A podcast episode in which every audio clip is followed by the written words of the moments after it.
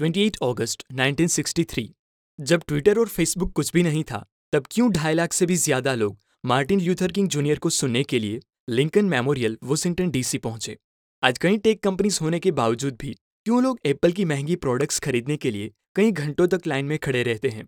इतने सारे political leaders होने के बाद भी क्यों हम Mahatma Gandhi, Abraham Lincoln, Nelson Mandela और मार्टिन ल्यूथर किंग जूनियर को ही ज़्यादा याद करते हैं? क्यों राइट ब्रदर्स ही सबसे पहले एरोप्लेन बना पाए, जबकि दूसरे और भी कई लोग फ्लाइंग मशीन बनाने में लगे हुए थे। मतलब कैसे कुछ लोग ऐसा काम कर जाते हैं, जिसे पूरी दुनिया सालों तक याद रखती है।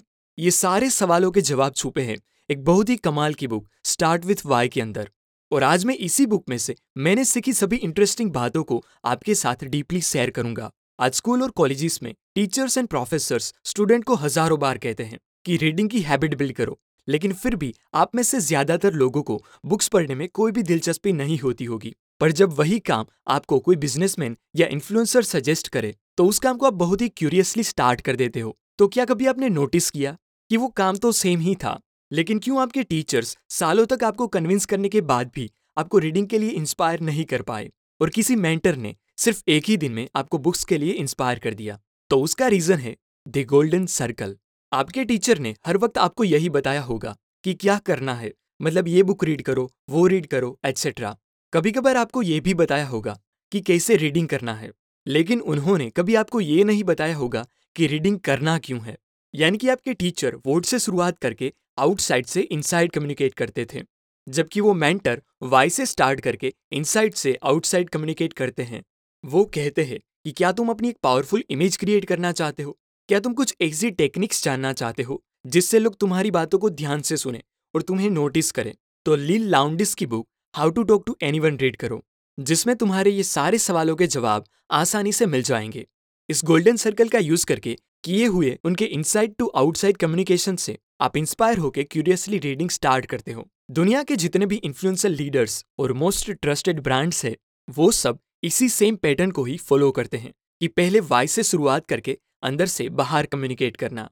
जब 1903 में राइट ब्रदर्स दुनिया की पहली उड़ने वाली मशीन बना रहे थे, उसी टाइम सैम्यूल लेंगली जिसका नाम भी आप में से बहुत कम लोगों ने सुना होगा, वो भी कुछ ऐसी ही मशीन बनाने की कोशिश कर रहे थे, जिसके पास उस टाइम पे वो सब कुछ था, जो किसी भी इन्वेंशन के लिए ज़रूरी होता है।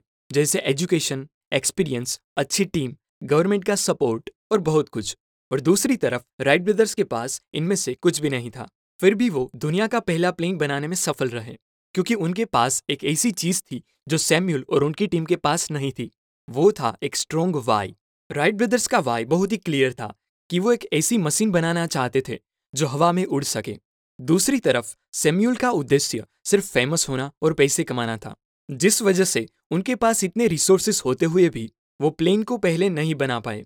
और उनके उस उद्देश्य का पता इस बात से चलता है कि जैसे ही राइट ब्रदर्स ने अपना प्लेन बनाया सैम्यूल ने अपना प्रोजेक्ट उसी टाइम क्विट कर दिया, क्योंकि अब वो पहले व्यक्ति नहीं रहे जिनका पूरी दुनिया में नाम होता। लेकिन सोचिए, अगर सैम्यूल का उद्देश्य सच में एक प्लेन बनाना होता तो क्या वो क्विट करते? शायद नहीं। वो राइट ब्रदर्स के साथ मिलकर उस टेक्नोलॉजी को और ज़्यादा इंप्रूव करते। राइट ब्रदर्स ये दिल से बिलीव करते थे कि अगर वो प्लेन बना लेंगे तो ये चीज़ इंसानों के लिए बहुत फ़ायदेमंद साबित होगी, जो ट्रांसपोर्टेशन को पूरी तरह से बदल के रख देगी। और इसी स्ट्रोंग वाई की वजह से ही ये दो भाई कई मुश्किलों का सामना करके भी दुनिया का पहला प्लेन बना पाए। कई लोगों को लगता होगा कि स्टारबक्स उनके वोट यानी कि कॉफ़ी की वजह से पॉपुलर है। कुछ ये मानते होंगे कि वो हाउ यानी कि उनके स्टोर की लोकेशन और सर्विस की वजह से फ़ेमस है। लेकिन पूरी दुनिया में तीस हज़ार से भी ज़्यादा स्टोर वाले स्टारबक्स के ग्लोबलाइजेशन का रीजन उनका वाई है। स्टारबक्स लोगों के लिए घर और ऑफ़िस से अलग एक ऐसी थर्ड स्पेस क्रिएट करना चाहते थे।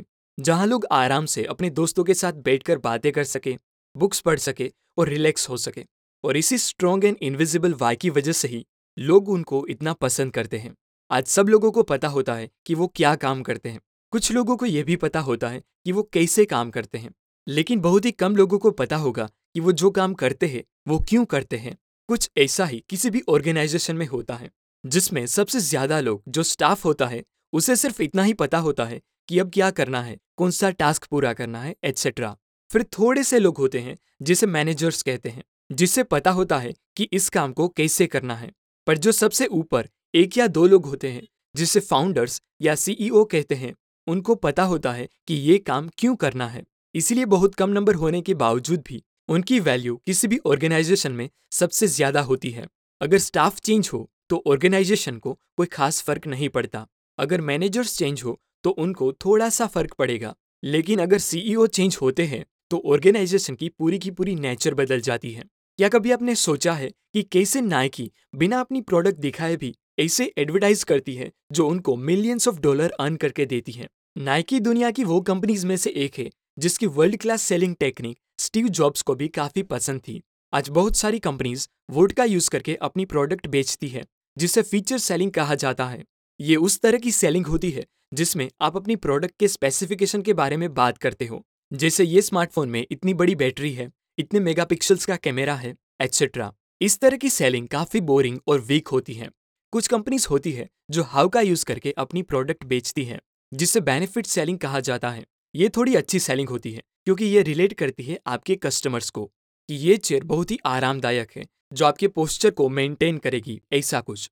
पर नाइकी और एप्पल जैसी बहुत ही रेयर कंपनीज़ है जो वाई का यूज़ करके अपनी प्रोडक्ट बेचती है, जिसे कोर सेलिंग कहा जाता है। इस तरह की सेलिंग सबसे पावरफुल सेलिंग मानी जाती है। इसमें आप सिर्फ़ प्रोडक्ट नहीं, पर अपनी कोर वैल्यूज़ और बिलीफ्स बेचते हो, जिसके लिए आपकी कंपनी स्टैंड करती है। ये उसके बारे में है कि लोग आपको किस तरह से देखते हैं। यही रीजन है कि नाइकी और एप्पल जैसी ब्रांड अपनी वैल्यूज़ के दम पर बिना अपनी प्रोडक्ट दिखाए भी पावरफुल एडवर्टाइज कर सकती है। अब मैं आपको वो एग्जैक्ट बायोलॉजिकल रीजन बताता हूँ कि क्यों लोग वोट और हाउ यानी कि आपके आउटसाइड टू इनसाइड कम्युनिकेशन से इंस्पायर नहीं होते, पर वाई यानी कि इनसाइड से आउटसाइड कम्युनिकेशन से इंस्टेंटली इंस्पायर हो जाते हैं। अगर आप ह्यूमन ब्रेन के क्रॉस सेक्शन को देखो तो वो तीन हिस्सों में डिवाइडेड है, जो रिलेट करता है गोल्डन सर्कल से। आपका सबसे बाहर का ब्रेन नियो कॉर्टेक्स रिलेट करता है वोट लेवल को, जो रिस्पॉन्सिबल है कैलकुलेशन और भाषा को समझने के लिए। और दिमाग के अंदर के दो हिस्से मिलकर बनाते हैं आपका लिम्बिक ब्रेन जिसे भाषा समझ में नहीं आती क्योंकि ब्रेन का वो हिस्सा आपकी गट फीलिंग्स और डिसीज़न को कंट्रोल करता है। इसीलिए जब भी कोई बाहर से अंदर कम्युनिकेट करता है, तब आपको फैक्ट्स एंड फिगर्स तो समझ में आ जाते हैं, लेकिन वो आपको डिसीज़न लेने के लिए इंस्पायर नहीं कर पाते। पर जब कोई वाई का यूज़ करके अंदर से बाहर कम्युनिकेट करता है, तब वो डायरेक्टली आपके डिसीज़न को कंट्रोल करने वाले लिम्बिक ब्रेन को एक्टिवेट करता है, जिससे आप एक्शन लेने के लिए इंस्पायर होते हो। फिर हाउ और वोट आपके उस डिसीज़न के सपोर्टर बन जाते हैं। कि आपने लिया डिसीज़न बिल्कुल सही है। न्यूरो साइंटिस्ट रिचर्ड रेस्तक कहते हैं कि फैक्ट्स एंड फिगर्स के आधार पर लिए गए डिसीज़न ज़्यादातर लोअर क्वालिटी के और कंफ्यूजिंग होते हैं, पर gut decision fast higher quality के और हमेशा सही होते हैं। यही रीजन है कि आप एप्पल यूज़र को कितने भी फैक्ट्स एंड फिगर्स बता के समझाओ कि एंड्रॉयड एप्पल से बेहतर है, लेकिन फिर भी वो एप्पल इकोसिस्टम कभी नहीं छोड़ेंगे, क्योंकि एप्पल की हर एक प्रोडक्ट का वाई बहुत क्लियर होता है। जिससे उनकी प्रोडक्ट उनके यूज़र के लिम्बिक ब्रेन से एक अलग ही लेवल पर इमोशनली जुड़ जाती है। ये बात स्टीव जॉब्स पहले से ही बहुत अच्छी तरह से जानते थे कि डिसीज़न लेते वक्त emotional feeling facts and figures को पटक के रख देती है। इनफैक्ट दुनिया का सबसे पहला portable MP player Singapore based company creative technology limited ने बनाया था, लेकिन फिर भी वो लोगों का अटेंशन नहीं पा सके, जबकि उसके दो साल बाद लॉन्च हुए आईपोड ने म्यूज़िक इंडस्ट्री को रिवोल्यूशनाइज कर दिया। तो ऐसा क्यों कि दोनों सेम ही प्रोडक्ट लेकिन एक प्रोडक्ट फ्लॉप साबित हुई और एक रिवोल्यूशनरी उसका रीजन है कंपनी का लोगों के साथ कम्युनिकेट करने का तरीका।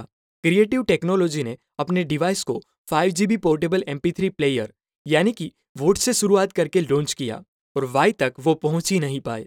जबकि एप्पल ने कहा कि अगर आप 1000 सॉन्ग्स को अपनी जेब में रख के घूमना चाहते हो तो आईपोड आपके लिए है, क्योंकि एप्पल जानता है कि जब कोई इंसान एक बार इंस्पायर हो जाए तो उसे फर्दर कन्विंस करने के लिए फैक्ट्स बताने की ज़रूरत नहीं पड़ती।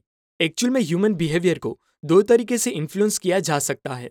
एक मैनिपुलेशन और दूसरा इंस्पिरेशन 2004 में जब मोटोरोला ने अपना brand new flip phone Razr launch किया तो उसे प्राइम मिनिस्टर हॉलीवुड सेलिब्रिटीज और दूसरे कई लोगों ने खरीदा, जिससे सिर्फ़ दो साल में ही रेजर के 50 मिलियन से भी ज़्यादा यूनिट बिक गए, जो किसी भी कंपनी के लिए बहुत बड़ी सक्सेस होती है। पर अगले कुछ सालों में ही जब उनके कॉम्पिटिटर्स ने रेजर से अच्छे फीचर वाले फ़ोन लॉन्च किए, तब मोटोरोला की चमक फीकी पड़ गई। तो सवाल यह है कि इतनी बड़ी सक्सेस के बावजूद भी ऐसा क्यों हुआ कि कस्टमर्स मोटोरोला को छोड़कर जाने लगे? तो उसका रीजन है मोटोरोला ने लोगों को इंस्पायर करने की बजाय मैनिपुलेट किया था। मैनिपुलेशन कई तरह के हो सकते हैं, जैसे कि प्राइस कम करना, सिर्फ़ फीचर के दम पर प्रोडक्ट बेचना डिस्काउंट देना लिमिटेड टाइम ऑफ़र करना, ये सब मैनिपुलेशन माना जाता है, जिससे थोड़े टाइम के लिए आपकी सेल्स तो इंक्रीज हो जाती है, पर इनसे लॉयल कस्टमर्स नहीं बनते। लॉयल कस्टमर्स वो होते हैं, जो मुश्किल झेल कर भी आपकी प्रोडक्ट की प्रीमियम प्राइस देने को तैयार हो जाए। उनको आपके कॉम्पिटिटर से कोई फ़र्क नहीं पड़ता। फिर भले ही वो आपके जैसी सेम प्रोडक्ट ही सस्ते में बेचे तो भी आपके लॉयल कस्टमर्स उनसे नहीं खरीदेंगे, क्योंकि वो आपकी कोर वैल्यूज़ और आपके बिज़नेस करने के रीजन में बिलीव करते हैं।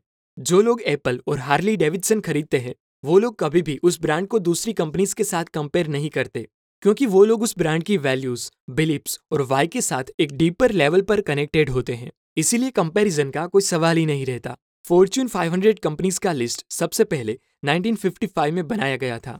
लेकिन उनमें से सिर्फ़ 13 परसेंट कंपनीज़ ही ऐसी है, जो आज भी उस लिस्ट में एग्जिस्ट करती है। बाकी सब बदल गई, क्योंकि आज ज़्यादातर सेलर्स अपने कस्टमर्स को इंस्पायर करने की बजाय मैनिपुलेट करने लगे हैं। उनको डिस्काउंट और कम प्राइस पर अपनी प्रोडक्ट बेचने की कोशिश करते हैं। लेकिन वो ये नहीं जानते कि अगर आपके कस्टमर्स को एक बार डिस्काउंट और कम प्राइस पर चीज़ें खरीदने की आदत पड़ गई तो वो कभी भी आपकी प्रोडक्ट को फुल प्राइस पर नहीं खरीदेंगे। इसलिए बिज़नेस में आपको मैनिपुलेशन करके चीज़ें बेचने वाले डीलर के माइंडसेट की नहीं, लेकिन लोगों को इंस्पायर करके उनको अपनी कोर वैल्यूज़ और बिलीफ शेयर करने वाले लीडर के माइंडसेट की ज़रूरत होती है। माइक्रोसॉफ्ट के second CEO Steve Ballmer company की एनुअल ग्लोबल मीटिंग में स्टेज पर ज़ोर शोर से बोलते स्टेज पर जंप मारते और चीख के चिल्ला के उनकी काम करने की एनर्जी लोगों को बताने की कोशिश करते, क्योंकि वो मानते थे कि एनर्जी से आप क्राउड को मोटिवेट कर सकते हो। पर क्या स्टीव बोलमर की वो एनर्जी अस्सी हज़ार से भी ज़्यादा एम्प्लॉय को महीनों तक फोकस्ड रह के काम करने में हेल्प कर सकती थी? शायद नहीं, क्योंकि एनर्जी लोगों को थोड़े टाइम के लिए तो एक्साइटेड कर सकती है, पर लंबे टाइम तक इंस्पायर नहीं रख सकती। दूसरी तरफ़ माइक्रोसॉफ्ट के founder and first CEO Bill Gates थे, जो बाकी पब्लिक स्पीकर की तरह एनर्जेटिक नहीं थे। वो थोड़े साई और सोशल मिसफिट लगते, पर जब वो स्टेज पर बोलते तो लोग उछल कूद करने की बजाय उनके हर एक शब्द को ध्यान से सुनते और उनकी बातों से माइक्रोसॉफ्ट में काम करने वाला हर एक इंसान सालों तक इंस्पायर्ड रहता, क्योंकि energy excites but charisma inspires यही रीजन था कि 1963 में ढाई लाख से भी ज़्यादा लोग लिंकन मेमोरियल, वॉशिंगटन डीसी पहुँचे, जहाँ पर मार्टिन ल्यूथर किंग जूनियर ने I have a dream speech दी, जो आज भी दुनिया की फ़ेमस स्पीचेस में से एक मानी जाती है। दुनिया के जितने भी ग्रेट लीडर्स हैं, वो आपको कैरिज्मेटिक लगेंगे, क्योंकि उनका वाई बहुत ही क्लियर होता है, जो उनके हर एक मुँह में दिखता है। अगर आप गौर से देखो तो एप्पल की एड में आपको ग्रुप्स उनकी प्रोडक्ट यूज़ करते कभी नहीं दिखाई देंगे, क्योंकि एप्पल स्टैंड फॉर इंडिविजुअल। जो उनकी टेग लाइन थिंक डिफरेंट को प्रमोट करता है।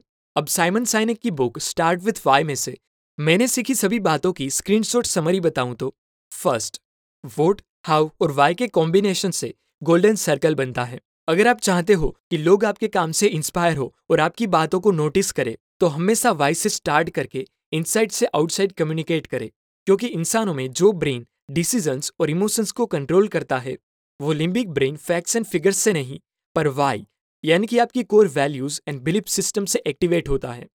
सेकेंड मैनिपुलेशन करके आप थोड़े टाइम के लिए फ़ेमस हो सकते हो, पर उनसे लॉयल्टी नहीं बनती।